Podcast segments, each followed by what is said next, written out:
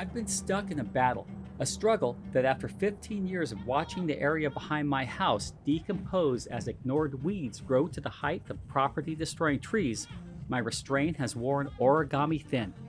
My family's sense of security and privacy in question as looking over my now leaning and cracked wall, I watched her and a few others inventorying the property and prompted by the heads up of tree trimmer Tony and his welcome gesture that appeared extended by the party responsible for not only my crumbling cinder block, but the upkeep and security of the easement at question, the Athletic Society. Like a director of the operation, she carried herself, and deeming her the person of authority, I reached her way to confirm what Tony the tree trimmer had shared with me. Polite I was, as best I could at a 40 foot distance, I spoke out with my query. Are you bringing the gym outside? And if so, what are you bringing out? Distanced she was as she yelled a quick answer my way. Bluntly, this We're bringing everything outside. I asked what I thought was a reasonable second question Does that mean there will be group fitness and loudspeakers? Again, and just as blunt, everything, but there will be no loudspeakers. She turned away and disappeared into the fire door. Now you have to know, I am so very empathetic to the businesses and individuals affected by COVID 19. And as a non essential business and spinning instructor myself, I have a lot of empathy for out of work instructors as well as gym patrons who have right to a safe and available place to exercise. So please, don't hear me as a Scrooge or unreasonable antagonist. For to be true to the message of Sidewalk Ghosts, I must hold no guile for the unnamed manager.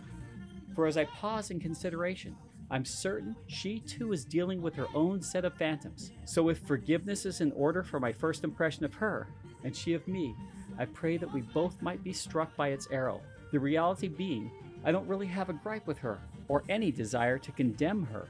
What I have is an issue with the lack of due diligence regarding an action that directly affects a whole bunch of residents. An action that, from whoever is responsible for managing the setting up of a business on the edge of my backyard, has ignored not only the common courtesy to notify an affected public or to take responsibility for the destruction to the property of an adjoining residence, nor to demonstrate any form of oversight in adhering to the details of a city code, and the cherry on top, the resulting disturbance to an entire neighborhood. But anyway, I'm just venting now. So here's the real consequence I'm dealing with and it's a bit deeper than a petty reaction at having to deal with a damaged wall and the privacy crossing glances of those looking over it. And in compassion, they're having to even deal with my looks at them. You see, my family is caretaker to my 94 year old mother, who living with us is deep in the late stages of dementia, a very frail woman who, after only a few days of watching and hearing boxers box, lifters run, and group classes group, is growing far beyond nervous and distracted. For her, the noise, movement, and unknown faces is a sentence to sleepless nights, fear she will be robbed or attacked, and catalyst to a rising heart rate as she bites her nails to the point of bleeding. Conditions that, if preceded with at least a minimal effort by the Athletic Society to inform surrounding residents, and by working with them to put in place adequate privacy barriers, are resolves that most likely would have avoided exposure to the liability issues now at risk. And I have to say, it stinks to even say that, and I can't stand being in this position. So, yes, I'm notably upset. And again, I get it. I accept the fact that due to COVID, we all have to make adjustments in defining what this new and temporary norm is. To heed to the intercom announcements we hear in many a grocery store, we are all in this together. And in this challenge, I've taken better grip to control my motivations as I've reviewed the last 23 episodes of Sidewalk Ghosts. Work to absorb my own words as I've reflected on lessons taught me by the hundreds I've interviewed, as well as the thousands I've spoken with. And as I have, I've done all I can to not lose sight of what I love about humanity. And in this, to lock onto these many examples in overcoming my own reactionary self.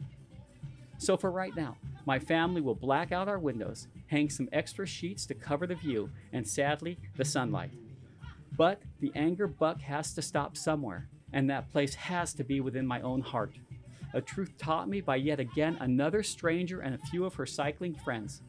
Terry is her name, and at the peak of my madness, I found myself stretched over my back wall, postured to take it all out on her and telling her how it is. Yet, before I could dump my boiling pot, She cut me off at my knees, as in one kind outreach, she healed me back to reason. How are you doing? she energetically asked. And with the loudspeakers dialed down to a whisper, she opened her heart as she and her entire class listened to my situation.